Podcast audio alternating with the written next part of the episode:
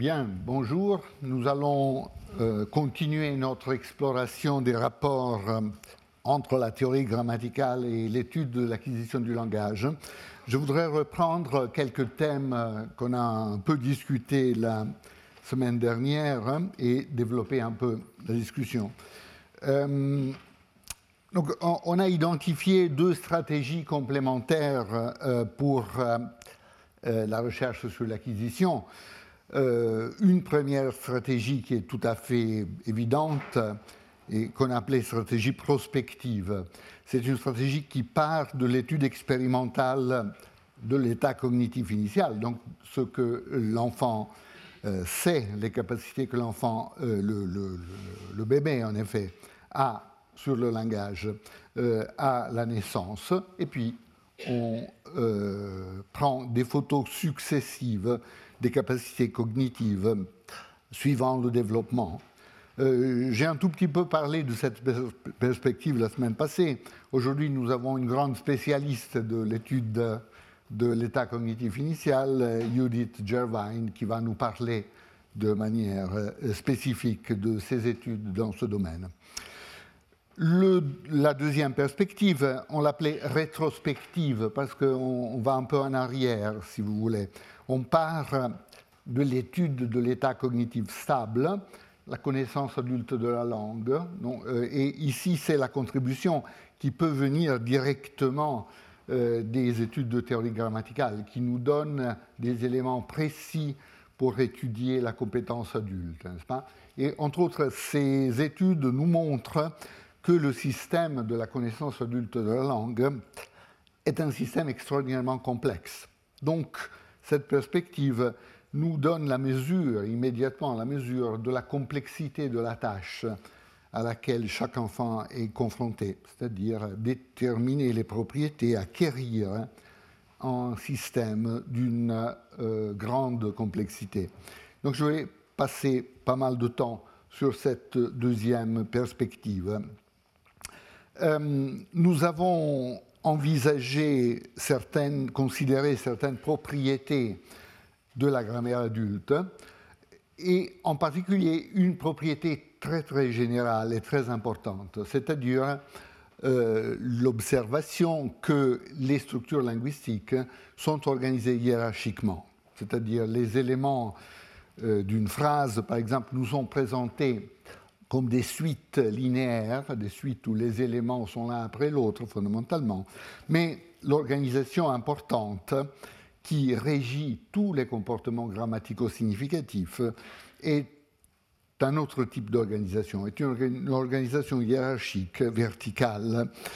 Euh, euh, l'exemple qu'on a euh, donné, le premier exemple qu'on a discuté pour illustrer ce point, c'est un exemple classique, c'est l'exemple discuté par Chomsky dans son débat avec Jean Piaget euh, dans la fameuse rencontre de Royaumont. C'est-à-dire le fait qu'il y a dans le langage des règles de mouvement, et ces règles de mouvement respectent systématiquement la structure hiérarchique de la phrase. Donc l'exemple, je vous le rappelle, avait à voir avec la formation de questions oui-non en anglais, vous prenez une déclarative comme 1A, The man who is here is happy. Vous essayez de construire une question. Il y a une contrainte de localité qui dit aller chercher l'auxiliaire le plus proche de la partie initiale de la phrase. Et cette contrainte est calculée sur des structures hiérarchiques, non pas sur des structures linéaires. Donc tous les locuteurs forment la question oui-non qui correspond à la déclarative 1A comme un 1B, is the man who is here happy, où l'occurrence de l'auxiliaire ou copule est la deuxième, non pas la première. Et personne n'envisage la possibilité 1C, is the man who here is happy, totalement euh, impossible, comme on l'a vu. Euh, et, mais évidemment, si les locuteurs envisageaient la possibilité d'une stratégie linéaire pour décider lequel de ces verbes est le plus proche du début de la phrase, euh, un C serait une hypothèse tout à fait raisonnable, mais personne n'envisage ce genre d'hypothèse. Non seulement les adultes ne l'envisagent pas, les enfants ne l'envisagent pas non plus.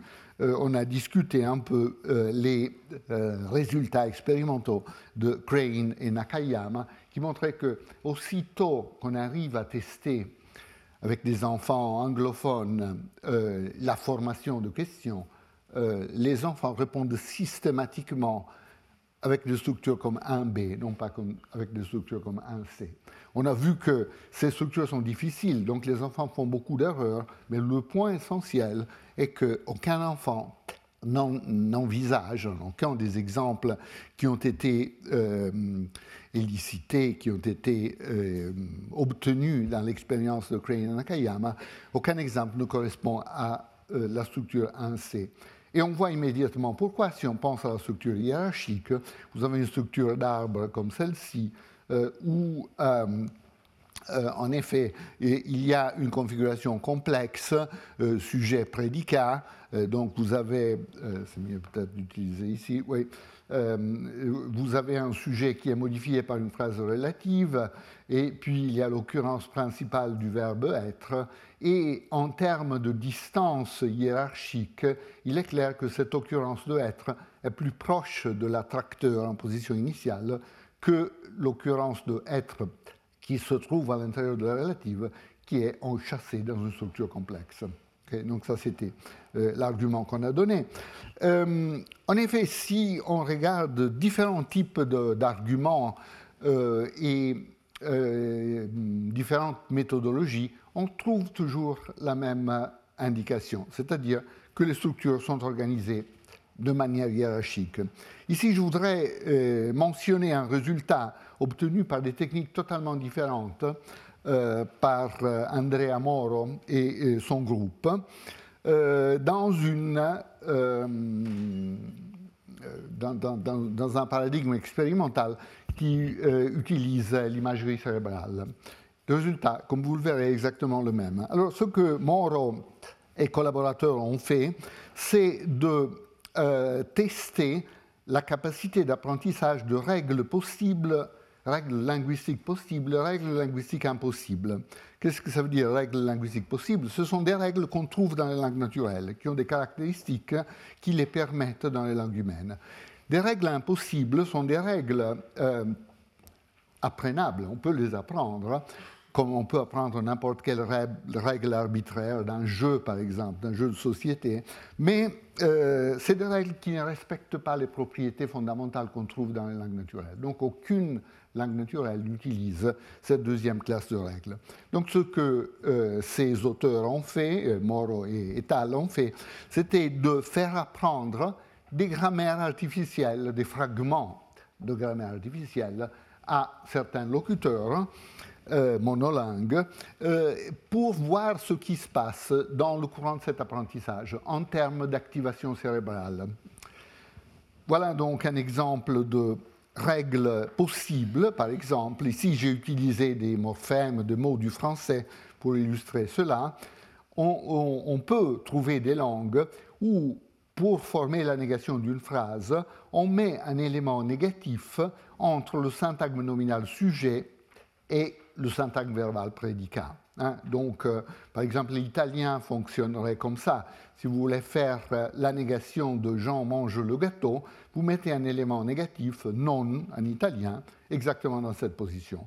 Et, ça peut être la deuxième, euh, le deuxième mot de la phrase, ou le troisième, ou le quatrième, ou le cinquième, selon la longueur du sujet, n'est-ce pas? Donc, ça respecte la structure. Le sujet, ensuite, le marqueur de négation.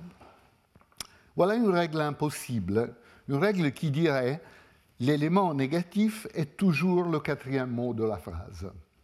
Donc, si vous prenez une phrase comme le garçon mange le gâteau, euh, dans cette situation, la négation serait placée euh, ici. Donc, le garçon mange, marqueur négatif, le gâteau. Euh, si vous avez le beau garçon mange le gâteau, le marqueur négatif serait ici. Le beau garçon, marqueur marqueur négatif mange le gâteau, etc. Jean mange le gâteau, euh, Jean mange le marqueur négatif gâteau, etc. Vous voyez que c'est une règle très facile à prendre. On peut très facilement programmer un ordinateur pour apprendre cette règle. Nous pouvons l'apprendre comme nous apprenons les, règles euh, d'un jeu de société, par exemple. Mais aucune langue naturelle ne marche comme ça. La langue naturelle marche plutôt comme dans le euh, premier exemple. Alors, ce que euh, ces auteurs ont fait, c'est de tester à l'IRM fonctionnel l'activation du circuit linguistique, et en particulier de l'aire de Broca, quand ces locuteurs apprenaient progressivement par des sessions d'entraînement successives euh, des règles possibles et des règles impossibles. Le résultat est que dès que euh, l'apprentissage s'améliorait, l'ère de Broca était de plus en plus impliquée pour les règles possibles et de moins en moins impliquée pour les règles impossibles. Hein. ce qui est montré par des schémas comme les suivants. Ici, vous voyez que, vous voyez que la séquence de points noirs monte toujours pour chaque disons, chaque euh, figure correspond à un individu, n'est-ce pas? Donc les points noirs correspondent à l'apprentissage d'une règle possible. Les points blancs correspondent à l'apprentissage d'une règle impossible. Donc vous voyez que dès que l'apprentissage s'améliore, euh, l'aire de Broca, qui est ici, est de plus en plus activée, de plus en plus impliquée. Donc, évidemment, conclusion de ces auteurs, dès qu'il y a une règle possible, le circuit linguistique est immédiatement engagé. Si euh, les locuteurs apprennent une règle impossible, très vite, ils arrivent à la conclusion, bon, ce n'est pas une règle linguistique, c'est autre chose. Et ils n'utilisent plus le circuit linguistique. Et ça, c'est la conclusion tirée par Moro et euh, collaborateurs. Vous voyez, techniques totalement différentes par rapport à ce qu'on a vu avec Crane, etc. Mais la conclusion est la même. Les règles possibles sont les règles qui respectent la structure, hein, et les règles qui respectent la structure engagent typiquement le circuit euh, du langage, en particulier euh, la, euh, la, zone de Broca, l'aire de Broca.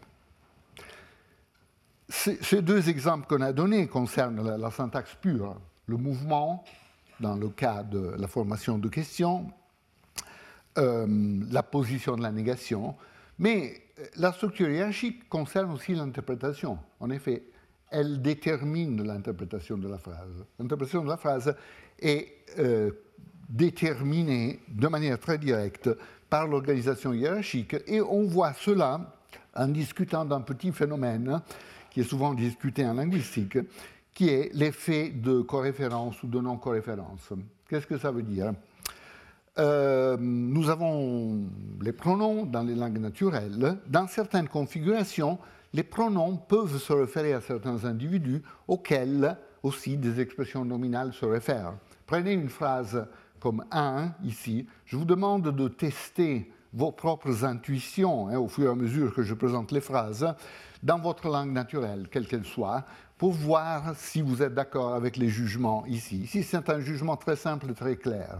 Dans une phrase comme un, Jean est content quand il rentre à la maison, il peut se référer à Jean, n'est-ce pas? Donc nous pouvons avoir une interprétation où la phrase veut dire Jean est content quand Jean rentre à la maison.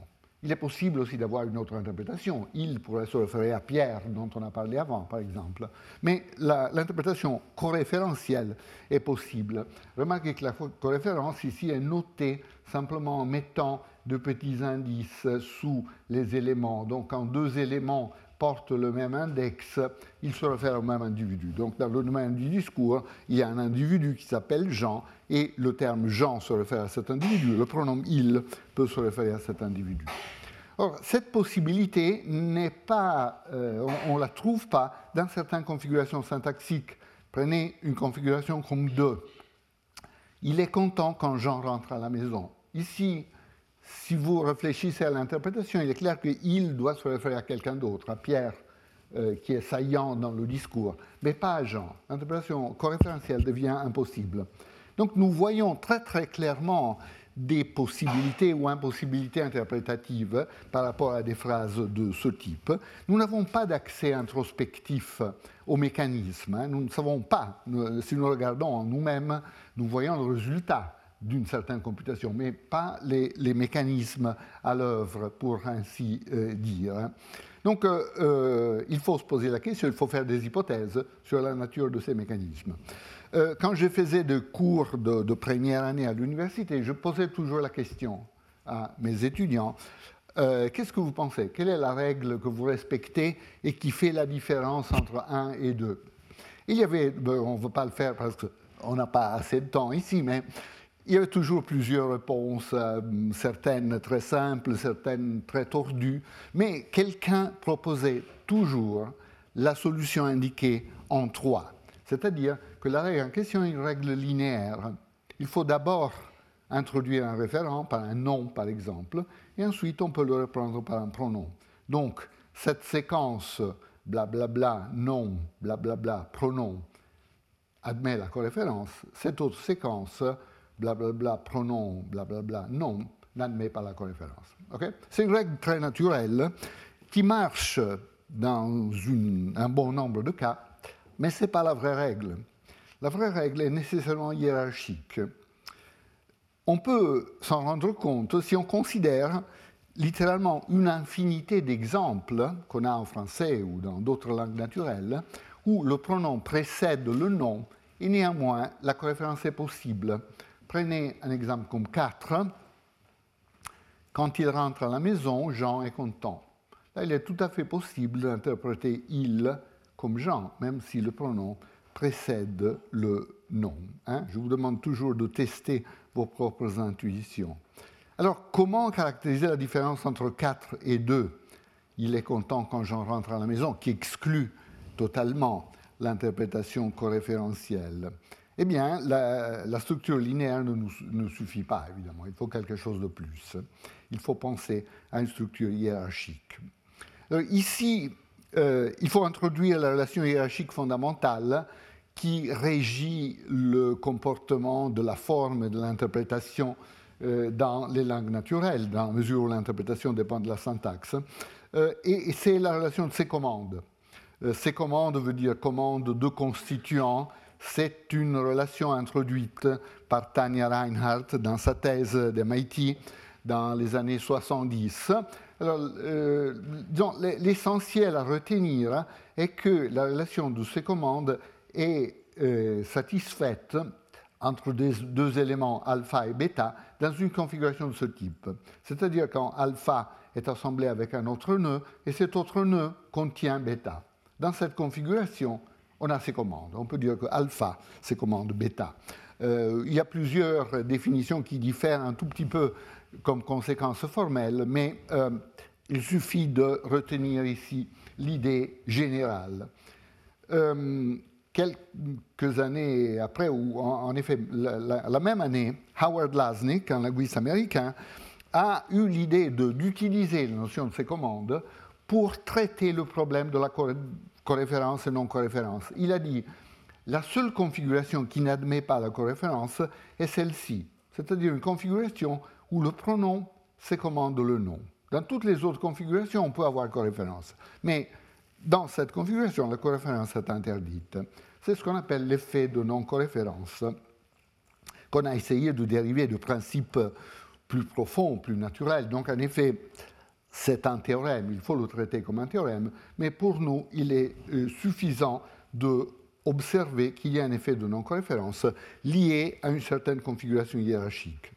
Alors on voit tout de suite comment euh, ce type de principe, donc la combinaison Reinhardt-Lasnik, rend compte de la non-coréférence dans les cas qu'on a euh, envisagés euh, avant. Dans Il est content quand Jean rentre à la maison, il est le sujet de la phrase principale, donc il se commande tout le reste de la structure. J'ai indiqué ici, encerclé en rouge, le domaine de ces commandes du pronom, le domaine qui est commandé par le pronom. Donc en particulier, cette partie commandée par le pronom contient euh, le nom, euh, Jean, et donc, d'après le principe de Lasnik, la coréférence est impossible. Par contre, dans l'exemple, quand il rentre à la maison, Jean est content, le pronom il n'est sujet que d'une phrase subordonnée antéposée en position initiale, donc il ne se commande que son propre prédicat, rentre à la maison, il ne se commande pas en particulier le sujet de la principale, qui se trouve à l'extérieur de la partie encerclée. Donc ici, la coréférence est possible.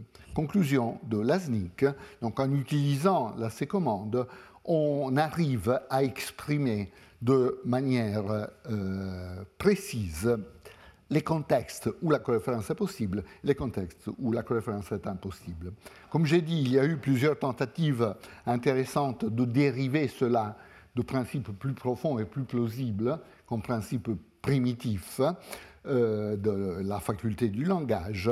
Euh, Reinhardt a travaillé là-dessus, Chomsky a travaillé là-dessus. Mais pour nous, il est suffisant de garder les choses à ce stade. Maintenant, que font les enfants? Est-ce que les enfants euh, sont sensibles à ce genre de propriété? Réponse oui. Euh, c'est des structures complexes, évidemment. Donc on arrive à tester les enfants qu'à partir d'un certain âge, disons 4 ans euh, environ, peut-être un tout petit peu avant. mais je, je, voudrais en particulier faire référence ici au travail de euh, Teresa Guasti euh, et, euh, et Gennaro Chier, qui Teresa Guasti sera notre conférencière la semaine prochaine. Gennaro Chier, qui est un grand spécialiste de sémantique formelle. Alors, ce que ces auteurs ont fait, c'est de tester des enfants entre 4 et 5 ans avec des exemples de ce type en italien, je vais commenter l'exemple tout de suite, dans une tâche de jugement de valeur de vérité. C'est-à-dire, quelle est la tâche? Euh, Une petite scène est présentée à l'enfant euh, et puis l'enfant entend une phrase. Parfois, la phrase correspond à la scène, parfois, la phrase ne correspond pas à la scène. et euh, l'enfant est capable de dire oui, c'est bon ou c'est pas bon. Évidemment, il faut créer une, atmosphère de jeu euh, pour que l'enfant soit intéressé à ce, genre de, choses. Alors, ce qui, les, résultats obtenus par Bastier qui sont les suivants. Donc, à, à partir d'une phrase comme 3, mentre ballava il pagliaccio suonava la chitarra, donc pendant qu'il dansait, le clown jouait la guitare. Remarquez que l'italien a un pronom nul, représenté ici par ce pro, qui est un pronom non prononcé en effet, tandis que le français a le pronom réalisé. On reviendra sur cette différence la semaine prochaine. Euh, euh, voyez, 94, dans 94 de cas, l'enfant disait oui, c'est possible d'avoir coréférence. Évidemment, il ne disait pas exactement ça, mais on, lui présentait une scène, une scène où il n'y avait qu'un personnage, euh, le clown, qui euh, dansait et qui jouait la guitare. Hein. Donc s'il disait que dans cette scène où le clown fait les deux choses, euh, cette scène est décrite correctement par la phrase pendant qu'il dansait, le clown jouait la guitare. Mais pour euh, dire que la description est correcte, il faut pouvoir avoir l'interprétation corréférentielle ici entre le pronom et l'expression nominale. Tandis que si on testait les enfants de la même manière avec la phrase 4, ballava mentre il pagliaccio suonava la chitarra, donc il dansait pendant que le clown jouait la guitare, euh, vous voyez que 89%, euh, dans 89% des cas, l'enfant disait non, c'est pas, pas bon. Et pourquoi c'est pas bon? Ben À cause du principe de Lasnik, qui fait qu'il ne peut pas y avoir de coréférence ici. Donc le pronom doit se référer à quelqu'un d'autre. Donc il faut au moins deux personnages ici hein, pour que. Euh, pour qu'une situation soit correctement décrite par cette euh, phrase. Donc les enfants, tôt, arrivent à euh, sont sensibles euh, au principe de Lasnik. Et ceci vaut de manière très générale pour tous les cas de dépendance référentielle entre expressions. Euh, prenons ici des cas qui tombent sous le nom de théorie du liage, des effets de liage, comme les suivants. Prenez une phrase, par exemple, qui implique un réfléchi, ce que les linguistes appellent volontiers des anaphores, des éléments anaphoriques. Donc, une phrase comme 1A, le voleur se reconnaît dans la photo. Ici, si vous réfléchissez un instant à l'interprétation, ce ne peut être interprété comme se référant au voleur, n'est-ce pas? La phrase euh, ne peut, vouloir dire, ne peut que vouloir dire le voleur reconnaît le voleur dans la photo. Ne pourrait pas vouloir dire le voleur reconnaît euh, quelqu'un d'autre, le policier dans la photo, évidemment, n'est-ce pas? Donc euh, cette dépendance référentielle est obligatoire avec les anaphores. On peut exprimer ça par un principe, appelé principat de la théorie du liage, qui dit que les anaphores, comme les réfléchis, exigent un antécédent local. Donc ils ont besoin d'une expression locale, donc à proximité, qui détermine leur propriété interprétative fondamentalement. Les pronoms ont des exigences qui sont un peu l'image miroir. Pensez à l'interprétation de 1b, le voleur le reconnaît dans la photo. Cette phrase admet une infinité d'interprétations. Le peut se référer à Pierre, Jean, euh, Pierre euh, Antoine, etc., etc., n'est-ce pas? Des, euh, référents qui sont présents dans le contexte, qui sont saillants dans le contexte, mais il ne peut pas se référer. Au voleur. La phrase ne veut pas vouloir dire le voleur reconnaît le voleur dans la photo. C'est la seule interprétation qui est exclue. Donc il y a entre anaphore et pronom cette complémentarité systématique. Euh, on a un principe pour les pronoms qui est l'image miroir du principe pour les anaphores. Les pronoms excluent un antécédent local, fondamentalement. Donc les anaphores exigent un antécédent local, les pronoms excluent un antécédent local. Mais comment on calcule la localité? Toujours de manière hiérarchique, toujours en utilisant la C-commande. Comparer les exemples simples qu'on vient de discuter à des exemples complexes comme 2A, 2B. Le témoin qui a vu le voleur se reconnaît dans la photo. Alors ici, réfléchissez un instant à cet exemple. Euh, ce, évidemment, ne peut pas se référer au voleur, même si le voleur est adjacent, tout près en termes de structure linéaire, mais il doit, ne peut que prendre comme antécédent le témoin qui se trouve à plus grande distance linéaire. Et euh, donc, donc il y a une inversion par rapport aux propriétés interprétatives euh, de la phrase simple. Également pour le pronom. Réfléchissez un instant à l'interprétation de 2b. Le témoin qui a vu le voleur le reconnaît dans la photo. Réfléchissez un instant. Le ici peut éventuellement se référer au voleur. Donc euh, la structure peut vouloir dire le témoin qui a vu le voleur reconnaît le voleur dans la photo. C'est une interprétation possible. Et donc ici, euh, à première vue, on viole l'exigence d'impossibilité d'un antécédent local qu'on avait vu dans la phrase simple. Mais évidemment, il n'y a aucune violation.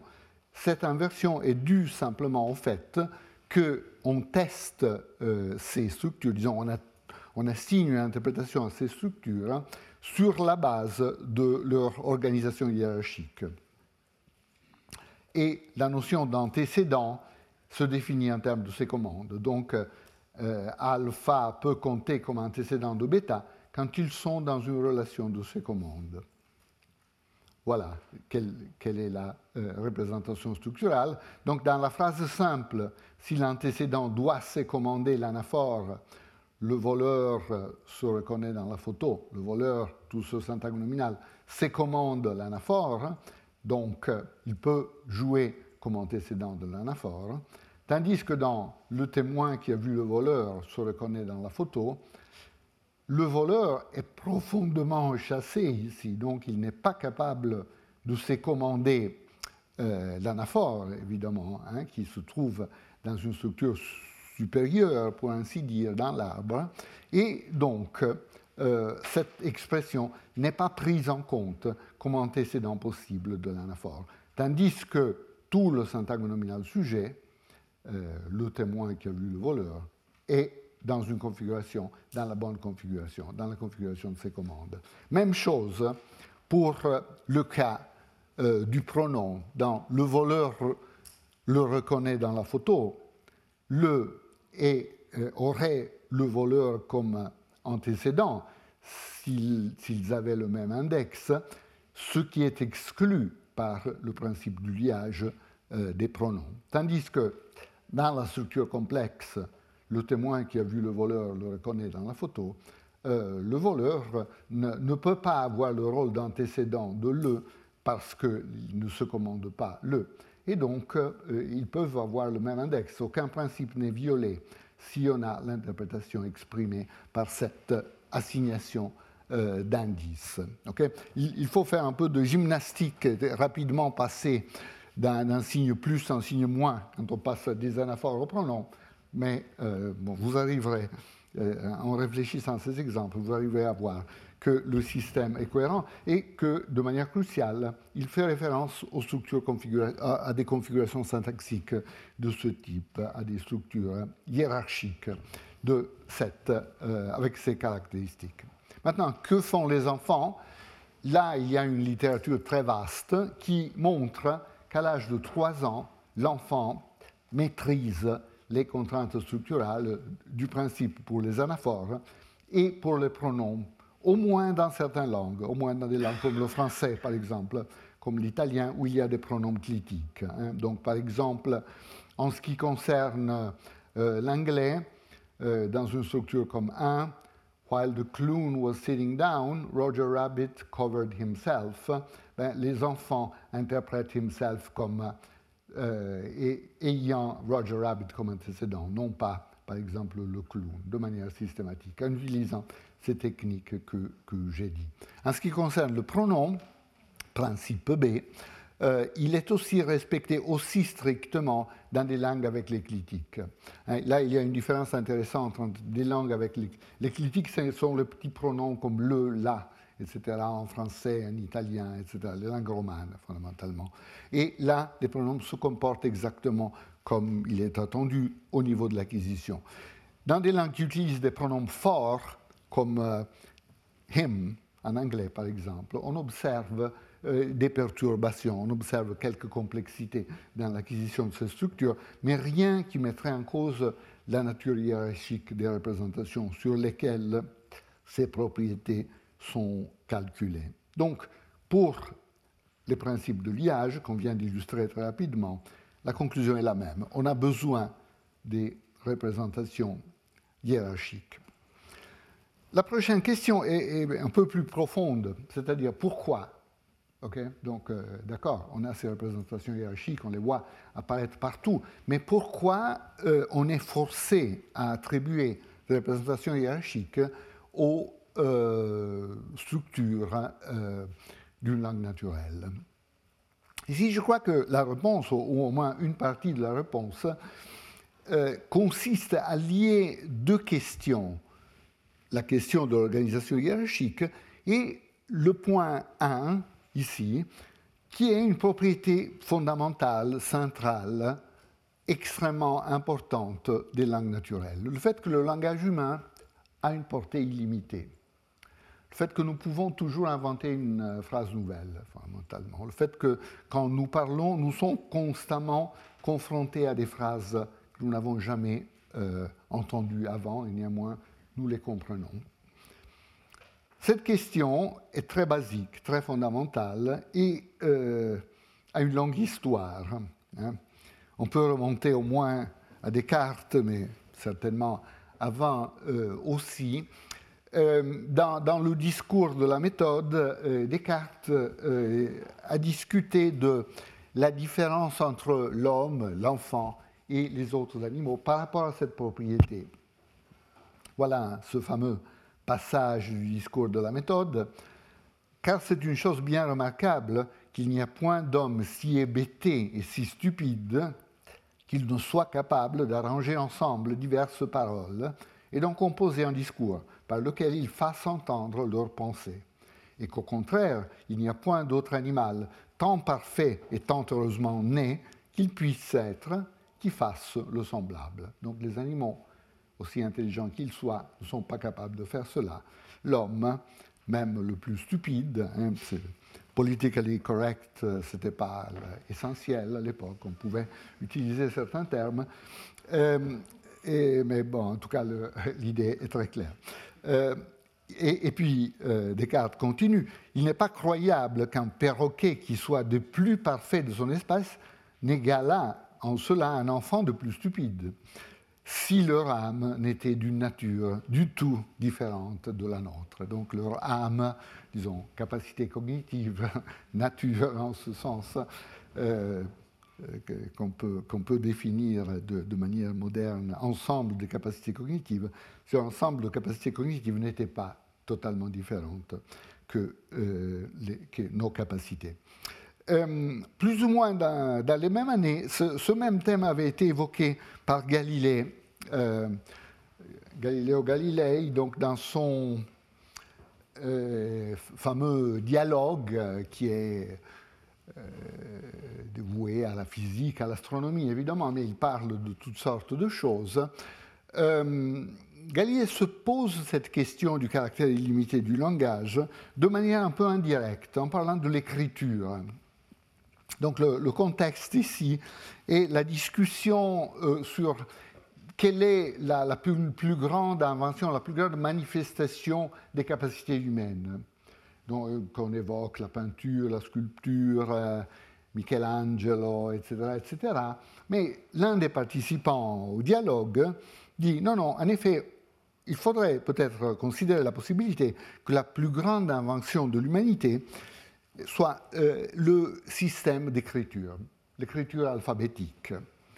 Hein, donc, prenons la traduction française, mais au-delà de toutes ces stupéfiantes inventions, de quelle supériorité d'esprit témoigna celui qui trouva le moyen de communiquer ses pensées les plus cachées, i suoi più reconditi pensieri, hein, ça sonne mieux en italien, je crois, hein, en tout cas pour moi. Euh, euh, euh, à n'importe qui d'autre, fut-il très éloigné dans l'espace et le temps, et avec quelle facilité, en assemblant diversement 20 petits caractères sur une feuille de papier. Donc, on peut exprimer ses pensées les plus cachées et les communiquer à distance avec un système extraordinairement simple, même banal.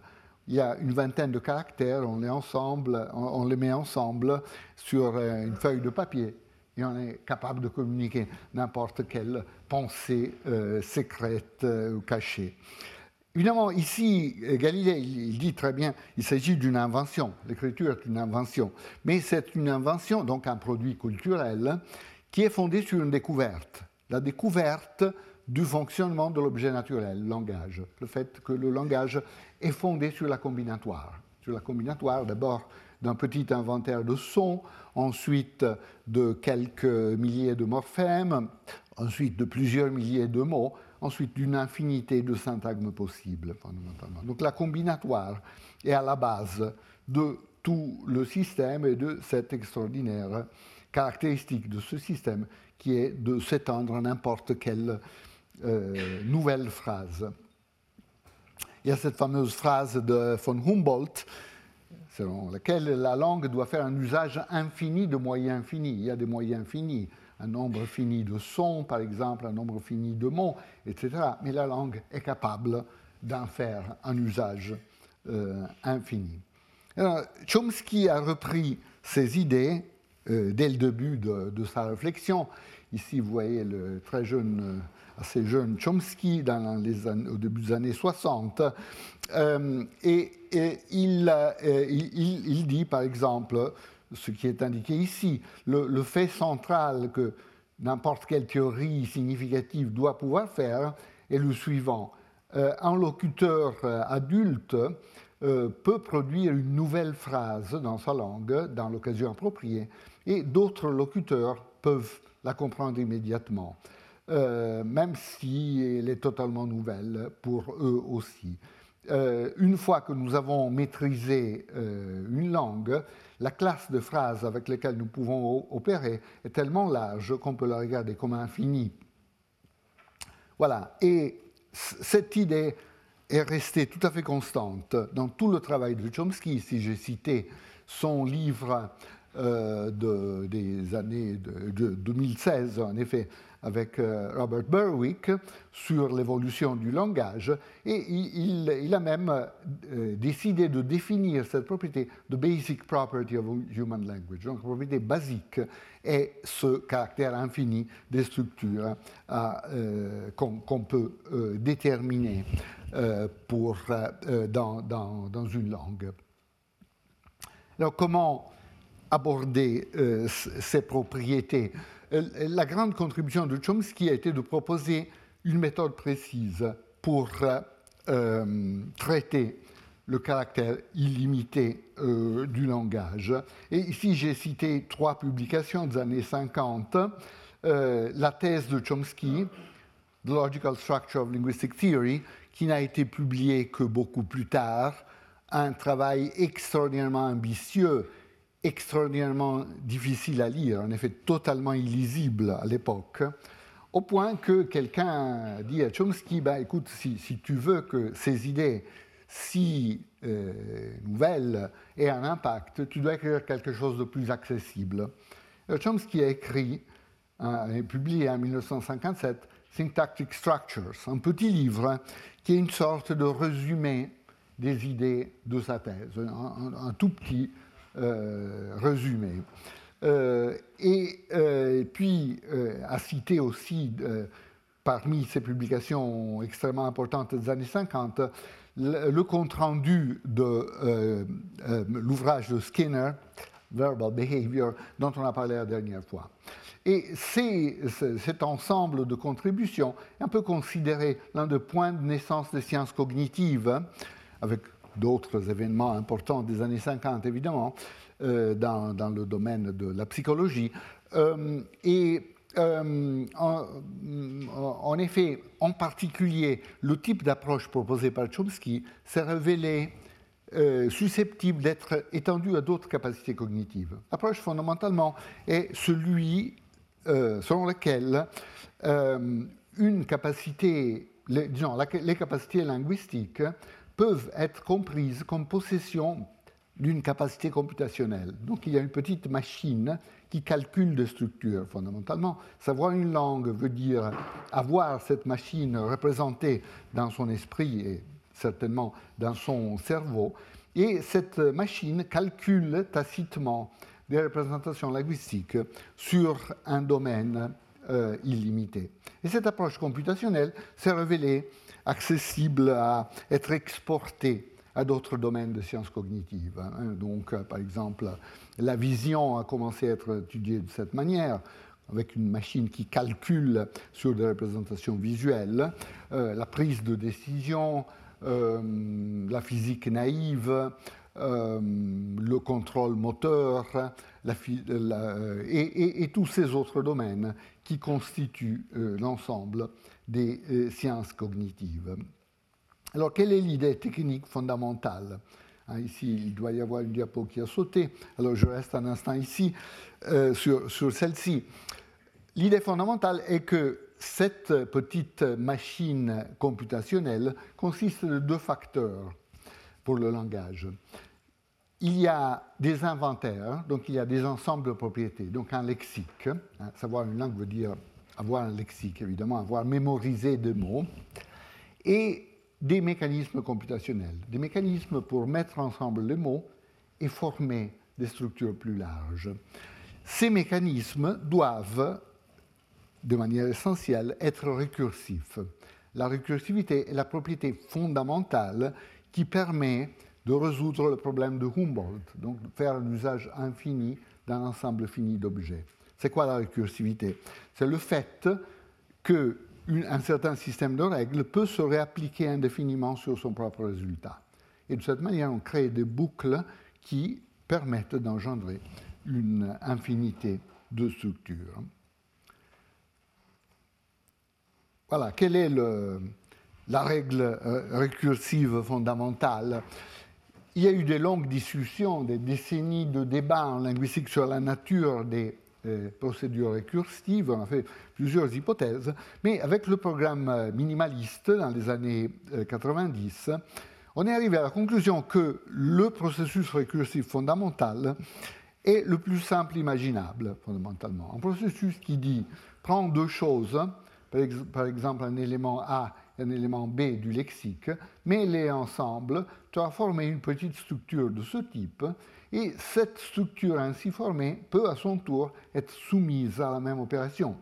On peut prendre un autre élément D, par exemple, et l'assembler avec cette petite structure, et on peut continuer comme ça, indéfiniment. Donc, caractère récursif de cette opération, qui est appelée merge en anglais. Euh, après quelques discussions, on a décidé de traduire ça en français comme assemblage. Donc on, fait un assemblage de deux choses fondamentalement, merge.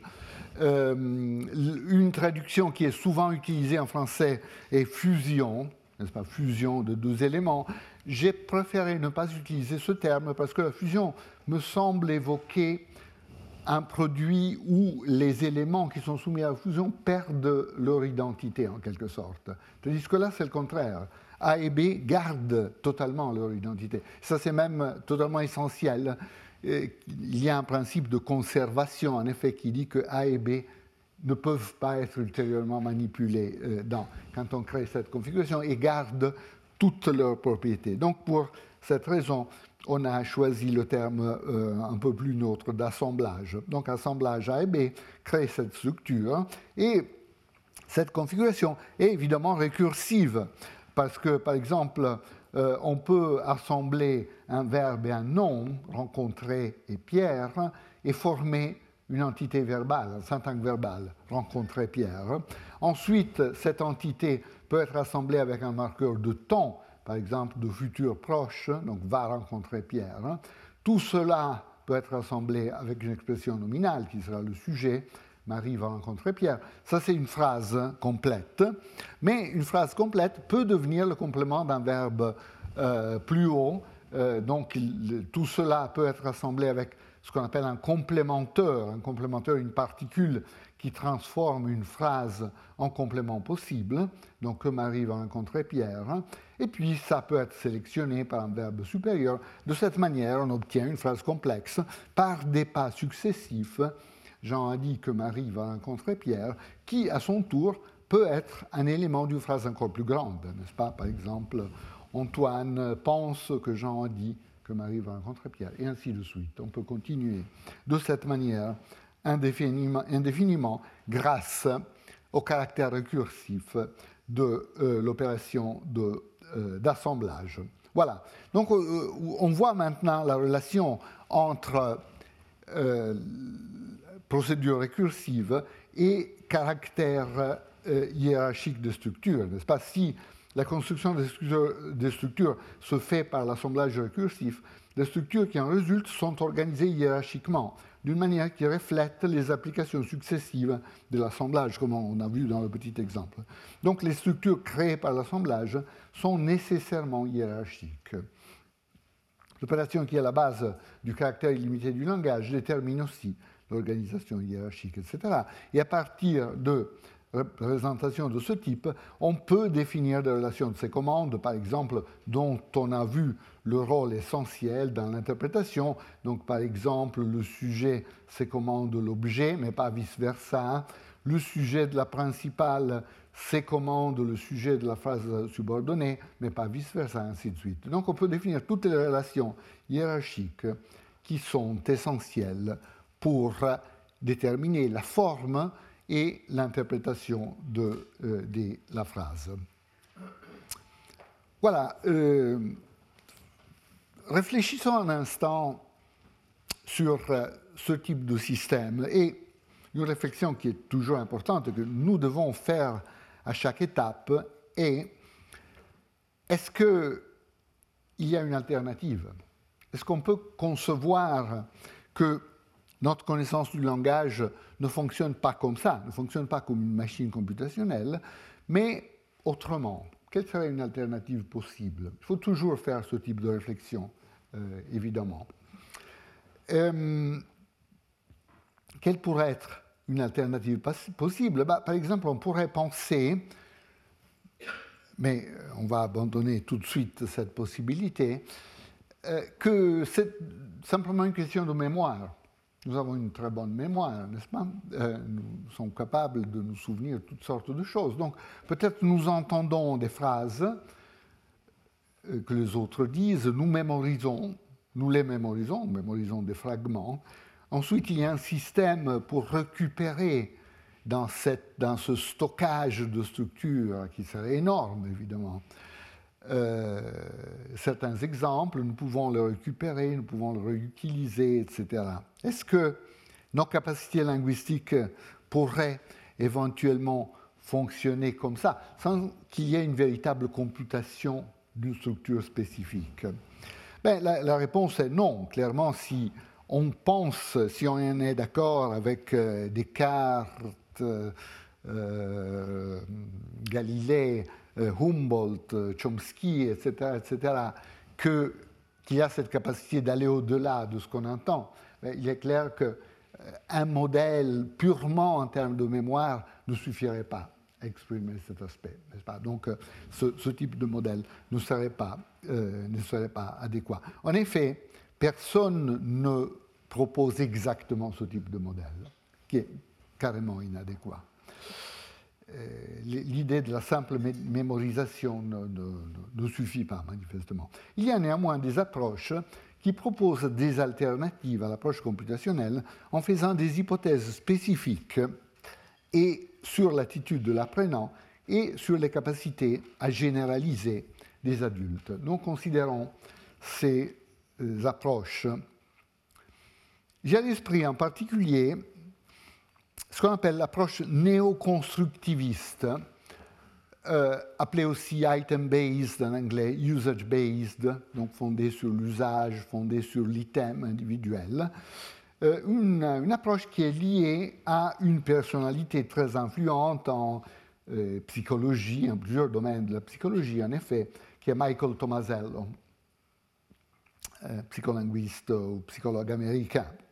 Donc l'hypothèse que Tomasello fait est que le jeune enfant initialement mémorise des fragments. Donc le modèle de la mémoire vaut pour l'enfant au début de l'apprentissage. Et dans sa première production, il reproduit simplement ce qu'il entend. Euh, et, Tomasello dit This pattern persists in most cases until around the third birthday. Donc, euh, jusqu'à l'âge de 3 ans, les choses marchent comme ça. L'enfant entend une chose, il la répète, éventuellement récupère ce qu'il a mémorisé, mais il n'y a pas vraiment de grammaire abstraite. Donc, selon ce type d'approche, c'est seulement plus tard que l'enfant développe une connaissance grammaticale abstraite de la langue qui lui permet de maîtriser des structures nouvelles. Donc euh, on peut s'interroger, est-ce que c'est effectivement comme ça? Euh, Est-ce que le, tout jeune enfant est effectivement si conservateur Il ne fait que répéter ce qu'il entend ben, En effet, si on regarde bien, je crois que des formes importantes de productivité dans la production enfantine suggèrent que l'enfant va au-delà de la simple reproduction de ce qu'il entend.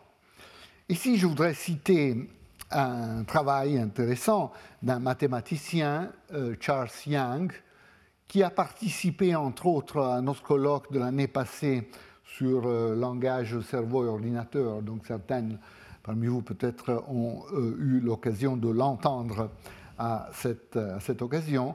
Euh, donc Charles Young, dans un papier euh, au titre assez ambitieux, Ontogeny and Phylogeny of Language, il propose une critique, en effet, de l'approche de Tomasello en observant la chose suivante. Il, observe que, en, faisant une étude de corpus, déjà au stade de deux mots, donc quand l'enfant fondamentalement la plupart de ces énoncés n'ont que la longueur de deux mots. Donc c'est vraiment le début de euh, la combinatoire. Même à ce stade, l'enfant produit une variété de combinaisons qui est plutôt compatible avec l'hypothèse que l'enfant a déjà développé une grammaire, plutôt qu'avec l'hypothèse qu'il reproduit simplement ce qu'il entend. En particulier, le cas que euh, Charles Young a étudié en détail est celui des combinaisons déterminant-nom article non. Hein. Donc l'enfant, par exemple, entendra des combinaisons comme la foudre, une grotte, hein, c'est des termes qui ne sont pas très fréquents, donc il est probable que l'enfant les entende une seule fois, euh, dans, supposons dans, les premières années de la vie.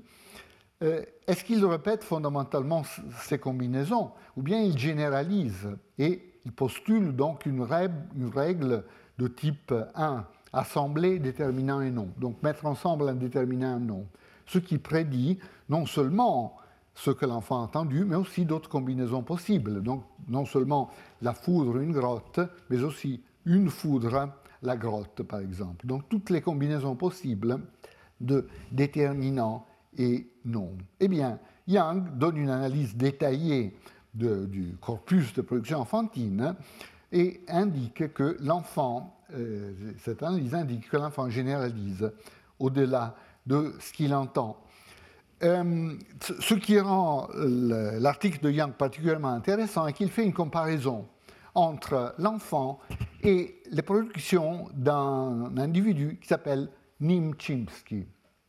Alors ça vous rappelle quelque chose peut-être, Nim Chimpsky euh, c'est le nom d'un chimpanzé qui, euh, auquel on a appris euh, des éléments d'une langue naturelle. Hein. On peut discuter sur le bon goût de cette décision de baptême, mais en tout cas, c'est comme ça. donc, Nîmes, un jeune chimpanzé, euh, a appris des aspects d'une langue naturelle, il n'a pas appris une langue orale. C'est très difficile pour euh, les primates non humains euh, de, de, produire les sons articulés avec tous les détails qui sont nécessaires pour la langue naturelle. Mais les primates sont assez bons avec la gestualité, avec les mains, et donc ils arrivent à apprendre assez bien euh, un certain nombre de signes d'une langue des signes. Donc euh, euh, Nîmes a appris une bonne centaine de signes de l'American Sign Language et il a produit des milliers des dizaines de milliers de combinaisons qui ont été répertoriées. Donc ce que Yang fait, c'est d'étudier ce corpus de production.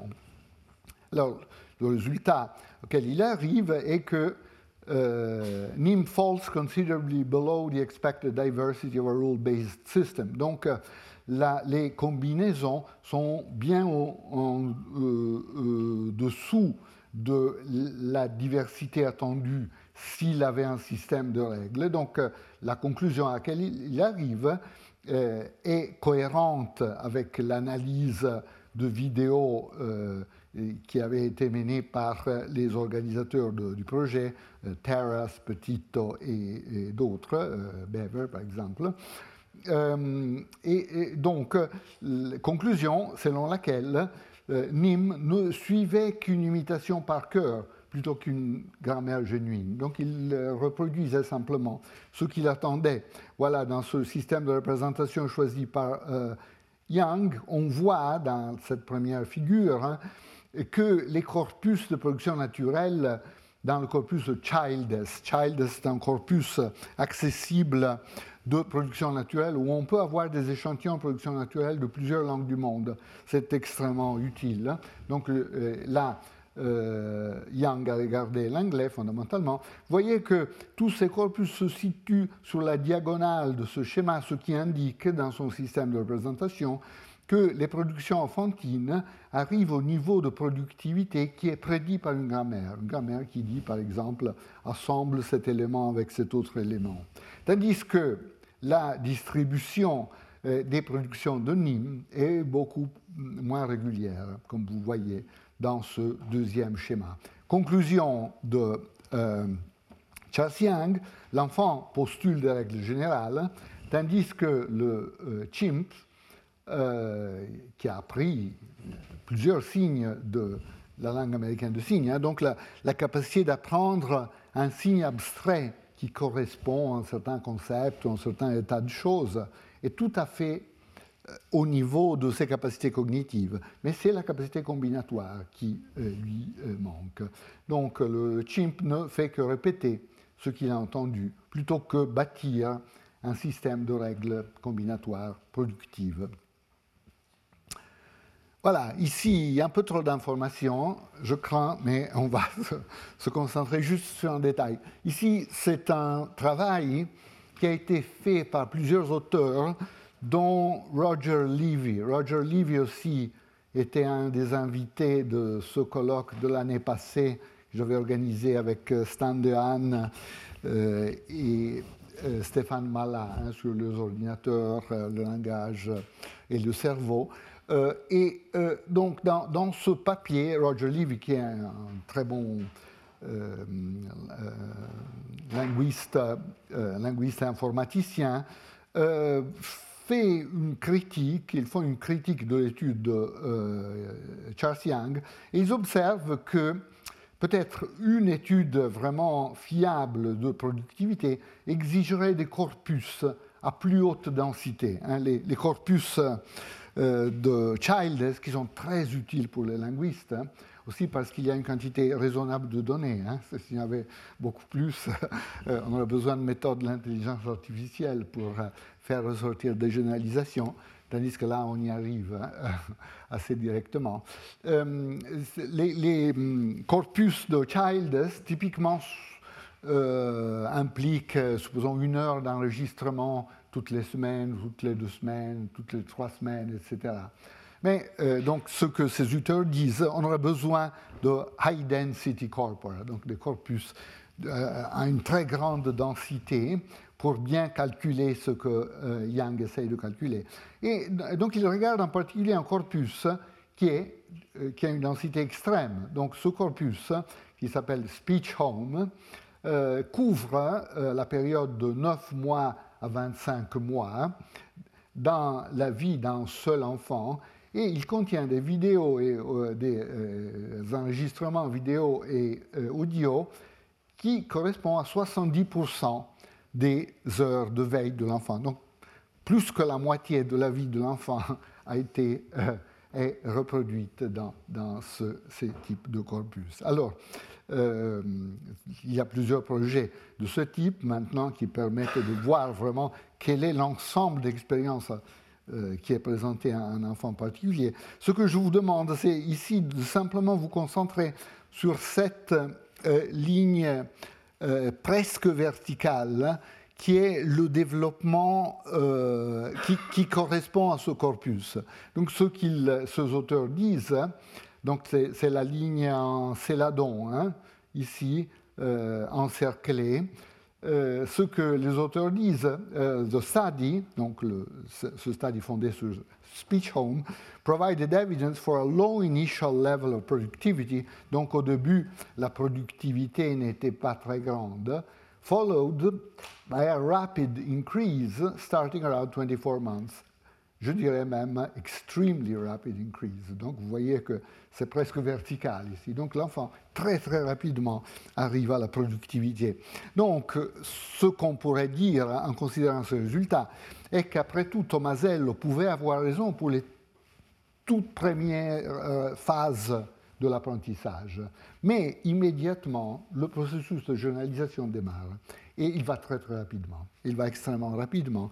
Et on arrive très rapidement à la situation qui est décrite en effet par Charles Young, donc d'une productivité qui est compatible avec l'idée que l'enfant a créé une grammaire, donc a déjà un système de calcul euh, de, euh, des structures.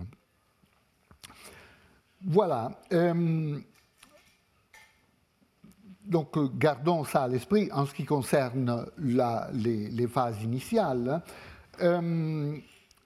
Mais euh, euh, évidemment, une approche comme celle de Tomasello, par exemple, qu'est-ce qu'elle dit sur le fait que les adultes, clairement, sont capables de créer des structures nouvelles?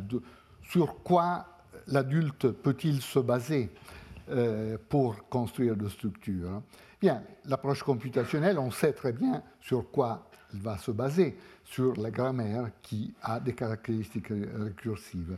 L'alternative qu'on peut envisager, qui est souvent envisagée, par, euh, par exemple, ces euh, points de vue, euh, comme le néoconstructivisme, est que les enfants plus grands et les adultes créent de phrases nouvelles par des généralisations analogiques.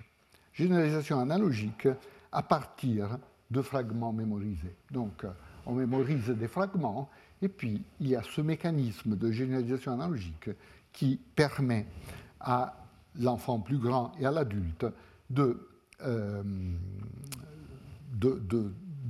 maîtriser des phrases qu'il n'a pas entendues. Alors, est-ce que cette, cette, possibilité est une possibilité, en effet, euh, qu'on peut entretenir? Ben, À mon avis, l'idée que le mécanisme crucial, un mécanisme de généralisation analogique, euh, n'est ni vrai ni fausse elle peut acquérir un contenu seulement si nous essayons de la préciser et de la rendre opérationnelle. Autrement, la notion aussi vague euh, que la notion de généralisation analogique ne, fait pas de prédiction empirique précise, donc on ne peut pas vraiment euh, la tester. La question empirique cruciale, qu'on a déjà évoquée, mais sur laquelle on va revenir rapidement, euh, c'est de comprendre pourquoi certaines généralisations analogiques concevables sont toujours faites par les apprenants et par les adultes, tandis que d'autres généralisations analogiques, a priori concevables, ne sont jamais prises en considération. Donc il doit y avoir une force interne qui guide le locuteur à toujours faire certaines analogies et à écarter d'autres analogies. Mais dès que nous essayons de comprendre cette force interne, nous sommes ramenés à investiguer la nature d'un système computationnel qui permet certaines computations et qui interdit d'autres euh, computations. Et euh, tout le poids de l'explication euh, se déplace sur cet aspect. Hein. Reconsidérons très brièvement le cas des anaphores et des pronoms. Hein. Donc le voleur se reconnaît dans la photo, le voleur le reconnaît dans la photo, propriété interprétative claire. Si nous prenons les phrases plus complexes, le témoin qui a vu le voleur se reconnaît dans la photo, le témoin qui a vu le voleur le reconnaît dans la photo, l'interprétation de ce et de le change complètement. Nous avons déjà vu cela. Mais si vous regardez la partie encerclée dans ces deux exemples, les deux parties encerclées sont identiques aux exemples simples. Donc pourquoi on n'interprète pas les phrases complexes en analogie sur les phrases simples? Pourquoi on ne superpose pas exactement la même interprétation?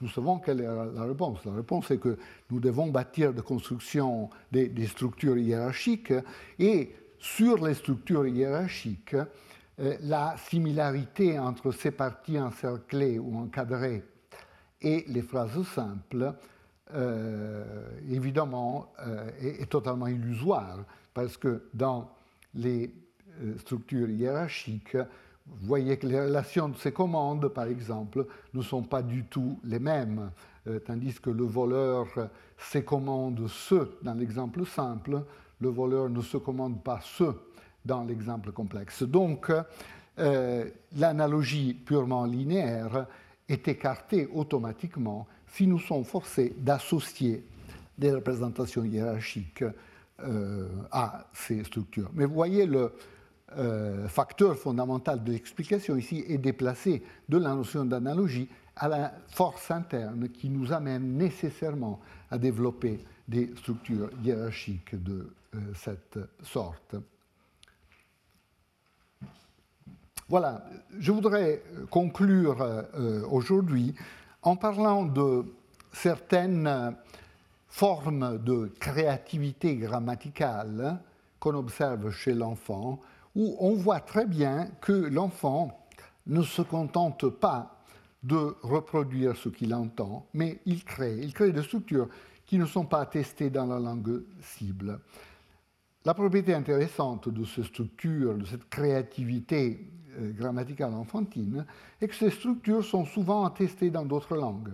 Donc c'est comme si l'enfant était en train d'explorer un espace grammatical et cherchait quelque chose qui ne se trouve pas, disons, identifier des possibilités qui ne se trouvent pas dans la langue cible, mais des possibilités qui sont en effet attestées dans d'autres langues possibles. On peut repenser ici à l'expérience de Moro sur euh, les règles possibles et les règles impossibles. Je voudrais citer deux exemples euh, de cette sorte, puis on, laissera quelques minutes pour euh, la discussion avant le séminaire de Judith. voilà, donc reprenons un cas qui a été discuté par Rosalind Thornton dans l'acquisition de l'anglais. Ce qu'on observe dans l'acquisition de l'anglais est que l'enfant apprend assez rapidement, donc à l'âge de 3 ans, il a fondamentalement appris que l'inversion est obligatoire avec des éléments interrogatifs comme comment, quand, qui, par exemple. Et donc on trouve dans les corpus de production naturelle des structures comme How did treaty get made euh, Remarquez la morphologie assez spéciale qui est utilisée par les enfants. When will we, etc. Who was it that, etc. Vous voyez qu'avec ces éléments interrogatifs, ce qu'on appelle des éléments WH en anglais, il y a l'inversion. L'enfant a appris qu'il faut invertir. Mais il y a une exception assez systématique qui est pourquoi. Avec l'élément pourquoi, l'enfant euh, ne fait pas systématiquement l'inversion. Donc on trouve des phrases vers l'âge de 3 ans comme Why the pig, donc le sujet, got, eaten, remarquez aussi la morphologie assez spéciale, etc. Donc systématiquement, il y a un délai dans l'apprentissage euh, de l'obligatoriété de l'inversion avec pourquoi par rapport aux autres éléments WH. Alors ici, l'enfant explore une possibilité qui est en effet utilisée par plusieurs langues. Il y a plusieurs langues où, euh, effectivement, euh, on fait l'inversion obligatoirement avec d'autres éléments WH, mais pas nécessairement avec pourquoi. L'italien étant l'une de ces langues. Alors ici, vous voyez les résultats de l'étude de corpus de Thornton, obligatoriété d'inversion avec des éléments comme who, what, how, etc., tandis que l'inversion est beaucoup plus faible avec pourquoi? Alors je disais, ben, on, avait observé ça, par exemple, Labov, William Labov, que vous connaissez peut-être comme un grand sociolinguiste, avait étudié cette propriété. Il avait observé aussi que l'obligatoriété de avec why, euh, pourquoi, est beaucoup plus tardive. Voilà. Il y a des langues où ça fonctionne exactement comme ça, comme l'italien. Euh, si vous formez une question avec un élément interrogatif comme où, comment, etc., l'inversion est obligatoire. Donc vous ne pouvez pas dire dove Gianni va. Vous devez dire des choses comme dove va Gianni avec l'inversion, avec le verbe qui monte. Come Gianni parle, c'est pas bon, come parle Gianni. Mais avec pourquoi, perché Gianni parte, parfaitement possible. Parfaitement possible. Donc, euh, pourquoi est euh, isolé euh, dans l'ensemble des éléments WH. Donc, ce qu'on constate chez l'enfant est qu'il explore la possibilité italienne, en quelque sorte. C'est-à-dire, puisqu'il y a vraisemblablement une pression pour essayer de limiter l'inversion autant que possible, avec un élément comme pourquoi il envisage cette possibilité, il l'utilise systématiquement. Euh, l'explication de cela exige une analyse cartographique du système du complémentaire, hein, donc où l'élément qui était représenté comme C dans les exemples précédents est en effet beaucoup plus complexe. Et euh, on voit dans ces représentations euh, éclater que pourquoi utilise une position différente par rapport aux autres éléments WH, ce qui est en relation avec le fait que l'inversion n'est pas obligatoire. On reviendra sur ces questions, mais je voudrais euh, peut-être conclure en, parlant d'un autre type intéressant de créativité enfantine, euh, et puis conclure pour aujourd'hui, euh, qui a été euh, remarqué dans euh, des travaux récents de Adriana Belletti avec ses collaborateurs. Ce que Belletti a essayé de faire, c'était d'éliciter ou d'induire la production de structures complexes de manière inhérente, de type syntagme nominal objet antéposé, syntagme nominal sujet, verbe. Donc la cible qu'on essayait d'induire chez les enfants était quelque chose comme l'orso, il coniglio, l'oveste. Donc l'ours, le lapin, la bille, fondamentalement, ce genre de structure. On sait que ces structures sont problématiques pour les enfants parce qu'il y a un problème de localité. Vous voyez, il y a un élément nominal qui doit traverser un autre élément nominal avec des caractéristiques analogues, et ça, on sait, pose des problèmes très importants pour, pour l'enfant. Alors ce que Belletti et associés ont découvert est que dans cette situation d'élicitation, euh, les enfants marquent l'objet antéposé avec la préposition à. Donc il différencie cet élément du sujet en le marquant par la préposition a. Donc ils produisent des structures comme all'orso il coniglio lo veste, donc à l'ours le lapin l'habille fondamentalement. Alors ce marqueur A nous rappelle quelque chose. Il y a un phénomène très connu euh, qui, est le, marquage différentiel de l'objet. Il y a des langues comme l'espagnol où euh, certains objets sont marqués par la préposition a, effectivement. Et donc ce phénomène nous euh, rappelle quelque chose qui existe dans, certaines langues. Mais en italien standard, on n'a pas ce phénomène. Ou bien ce phénomène est extrêmement limité seulement à certaines formes pronominales. Par exemple, s'il y a un pronom de première ou deuxième personne, il y aura ce marqueur a qui apparaîtra. Donc, par exemple, a te non ti ho visto, c'est la forme qui serait produite en italien colloquial euh, euh, normal, pour, pour, ainsi dire. Mais on n'a pas du tout ce type de phénomène avec des expressions nominales comme euh, l'ours, le lapin, etc. etc.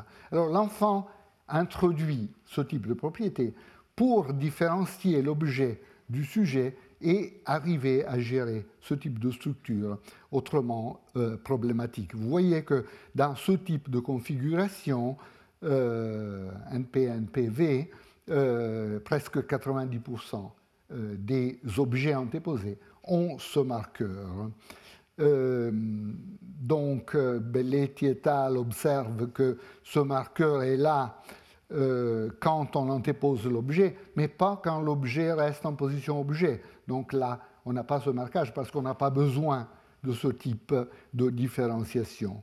Et elle observe aussi qu'on euh, trouve ces propriétés dans certaines langues adultes. Par exemple, l'espagnol médiéval, l'espagnol représenté par le poème du Cid, avait exactement cette propriété. Donc, euh, élément objet antéposé marqué par A, mais objet en position objet sans marquage par A. Donc, euh, on retrouve une propriété qu'on a dans d'autres langues. Donc, concluons euh, pour aujourd'hui l'enfant est confronté à certaines difficultés syntaxiques, par exemple, des difficultés de localité. Et dans cette situation, l'enfant invente des solutions qui ne sont pas testées dans la langue cible. Mais ces innovations ne sont pas sauvages, ne sont pas linguistiquement arbitraires.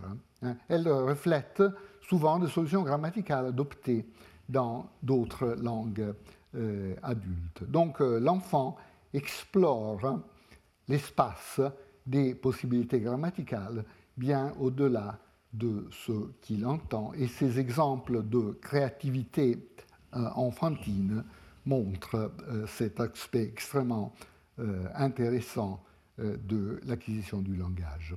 Bien, alors j'avais encore quelque chose, mais je, voudrais laisser le temps pour une transition au séminaire de Judith. Donc je m'arrêterai là. S'il y a des questions, on peut faire euh, quelques minutes de discussion.